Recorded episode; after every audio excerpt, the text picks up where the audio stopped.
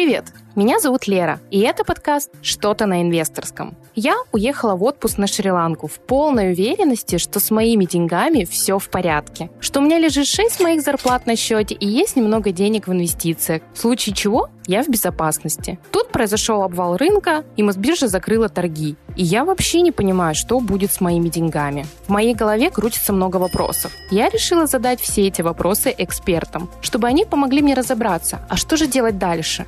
Что делать с деньгами, которые есть сейчас? Как реагировать на текущую ситуацию? Сейчас э, самое главное это не приумножить, а сохранить. Стоит ли сейчас покупать акции? Это называется у нас э, выкупать дно. Может э, снизу постучать э, второе дно. Акции могут упасть еще ниже. Где хранить деньги? Во вкладах э, принято хранить э, подушку безопасности. Как ставить цели для инвестиций? Если у вас финансовая цель через год поменять машину, на год в принципе не инвестируют. И как сократить свои расходы? Доходы должны стабильно превышать расходы. Каждые две недели я буду принимать те или иные финансовые решения и делиться с вами результатами.